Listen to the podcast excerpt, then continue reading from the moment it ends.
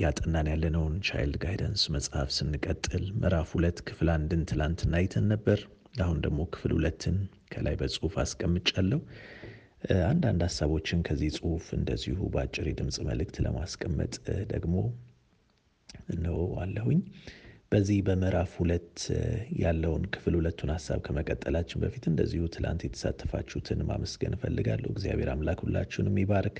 በጸሎት ያገለገልከውንም ወንድሜ ዶክተር እሸቱን እንደዚሁም ጥሩ የሆነውን resource ያካፈልከን ወንድሜ ዳዊትን ሌሎቻችሁንም እያገለገሉ ያሉትን በመባረክ እግዚአብሔር እየባረካችሁ እንዳለን በመግለጽ አብራችሁን ያላችሁ እየተከታተላችሁ ያላችሁትን እግዚአብሔር ይባርክ እላለሁ። እንግዲህ የዚህ የምዕራፍ ሁለት ክፍል ሁለትን ሀሳብ ስንመለከት የመጀመሪያው አንቀጽ ወይም ዋና ሀሳብ እንደዚህ ይላል።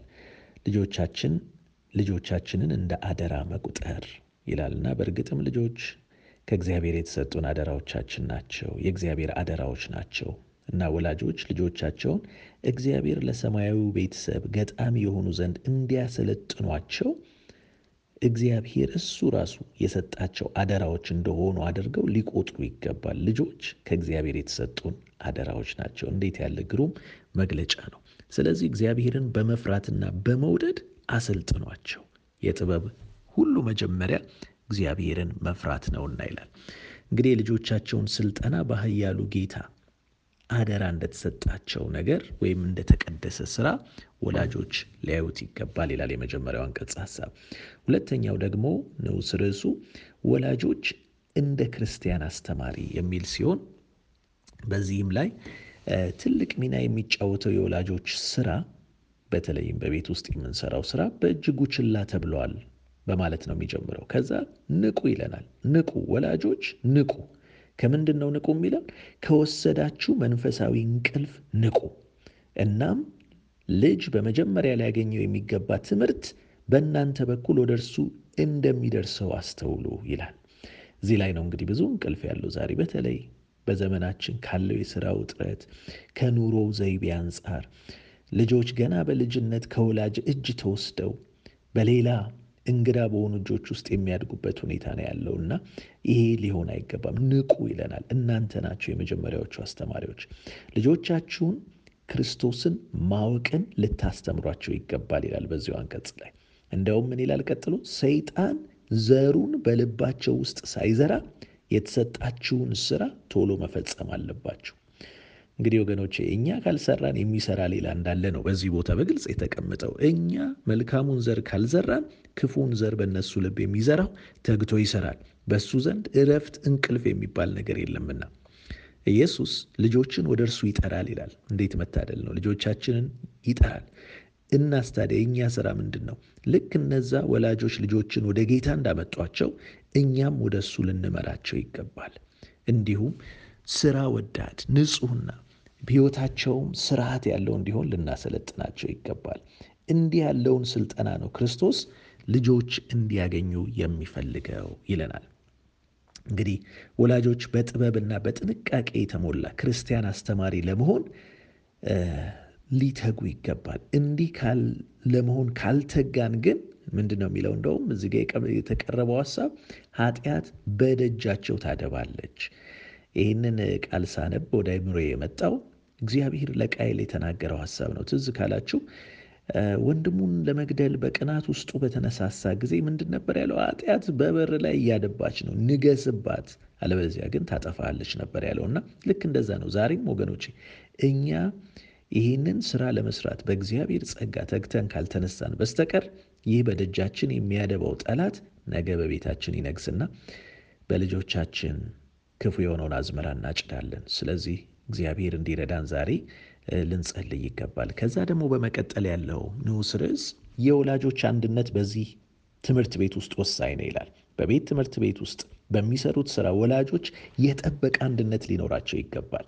በንግግራቸው በጣም ገሮችና ጥንቁቆች መሆን አለባቸው። አለያ ግን ይላል የፈተናን በር በመክፈት ሰይጣን ወደ ሕይወታቸው ይገባና ድልን በድል ላይ ይቀዳጃል ነው የሚለው። ስለዚህ በንግግራችን ወላጆች አንዱ ለሌላው ርኅራሄንና አክብሮትን ሊሰጡ ይገባል።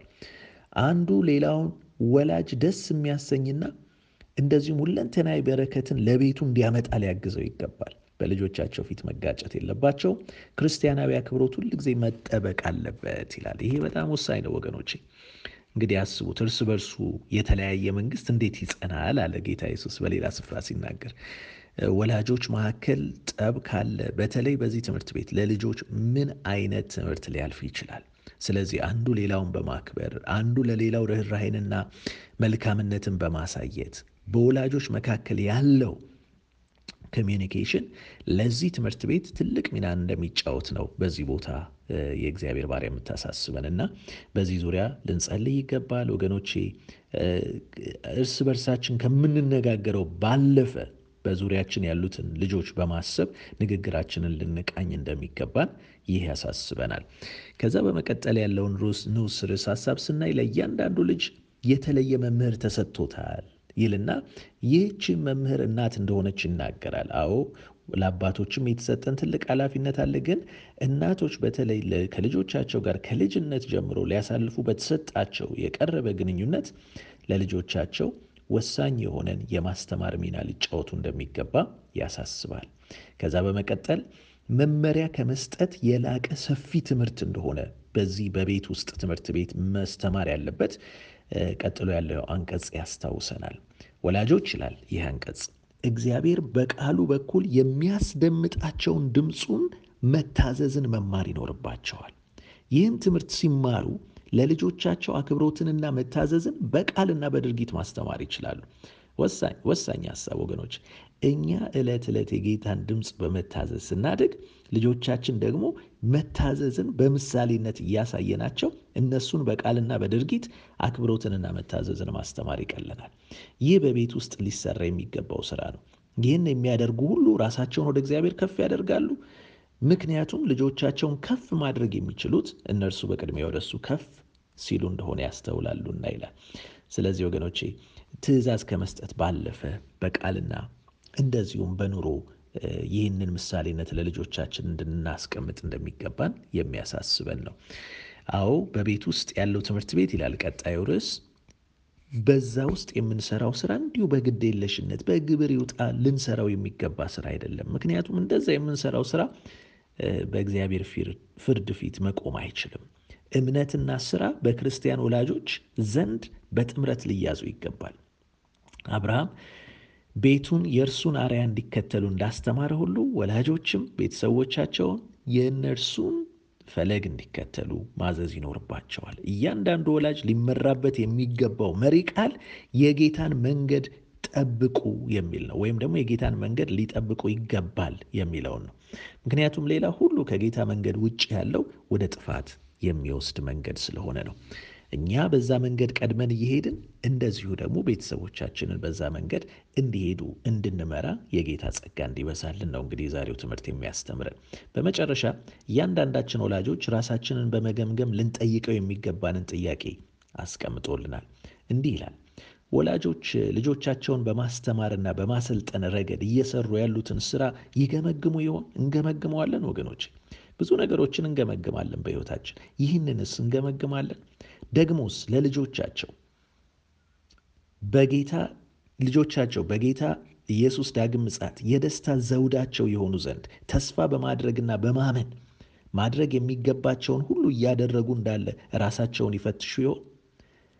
ለልጆቻቸው ደህንነት በሚገባ ተግተው ኢየሱስ የእነርሱን ጥረት በመንፈስ ቅዱስ ኃይል ለፍሬ እያበቃው ይሆን? ወላጆች ልጆቻችሁን በምድራዊ ሕይወት ለታላቅ አገልግሎት እንዲበቁ ማድረግና በመጨረሻም ሊገለጥ ባለው ክብር ተካፋይ በመሆን መሆን ለእናንተ የተሰጠ ትልቅ ዕድል ነው ይልና ይደመድማል የዛሬው ትምህርታችን። እንግዲህ ወገኖቼ በመጨረሻ እንደተጠየቀው ጥያቄ እስቲ ቆም ብለን እንገምግም ራሳችንን። ያን ጊዜ ነው እንግዲህ እግዚአብሔር የበለጠ ጸጋውን እንዲያበዛልን በፊቱ መቅረብ የምንችለው። ባዶነታችንን ሲታየን ተስፋ እንቁረጥ። ይልቁንም እግዚአብሔር ያንን ባዶነት ሁሉ ሊሞላው እንደሚችል በማሰብ ውስጣችን በተስፋ ይለምልም። በእግዚአብሔር ዘንድ ተስፋ አለን። ይህንን ቃል ያመጣልን፣ ይህንን ትምህርት ያመጣልን የበለጠ በእኛ ውስጥ ትልቅ ስራን ሊሰራ ነውና ይህንን ተስፋ በማድረግ በእምነት ወገኖቼ በሚሰጠን ትምህርት የበለጠ ወደ ጌታ እንድንቀርብ ጸጋውን ያብዛልን። ጌታ ይባርካችሁ። የሌሎቻችን ተሳትፎ በቀኑ ሁሉ እንዲቀጥል አደራ ተባረኩ።